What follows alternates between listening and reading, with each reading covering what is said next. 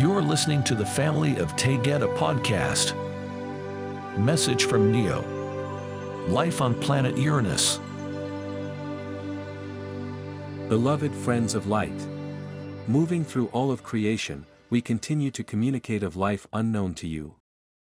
Uranus is a planet of such beauty in living and so misunderstood with the perception of temperatures that would not support life in form as you know it to be on Earth.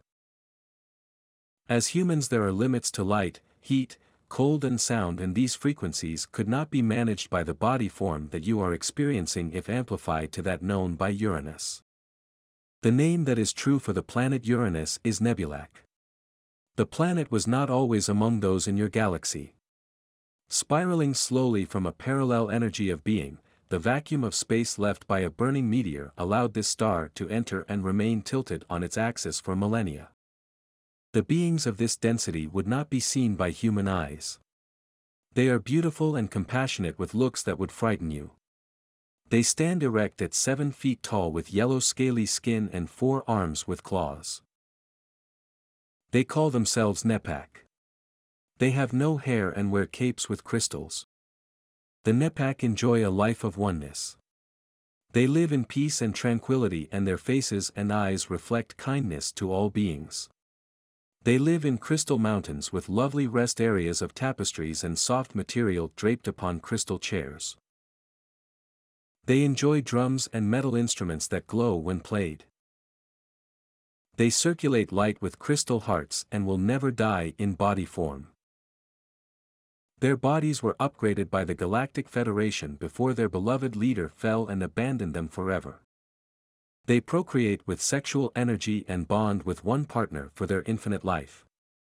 They know no discord or war which allows for peaceful and harmonious relationships. They enjoy small creatures that resemble turtles and these are considered to be beloved pets.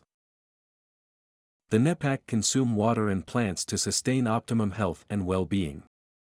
Their story of life was perfection when Pitkazox ruled over them as a mentor and protector of sacred life. He was a member of the Galactic Federation and lived in harmony with all beings of Uranus for millions of years.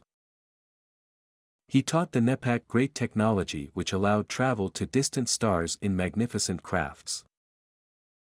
As he traveled and explored many areas, he visited Sirius and met a beautiful female named Kata'a. They loved one another and gave birth to two sons. Ashtar who became commander of the Galactic Federation representing Sirius Naplia A, and Opi Sheklio who became dark and evil on his path and became the being known as Lucifer. He dwelled in Sirius Naplia B.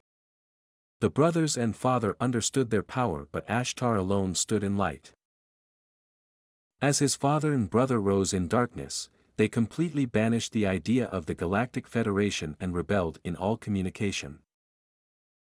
As the light forces assisted Earth in many ways, Pitkazox became the being known as Satan as he traversed the earth claiming to be God.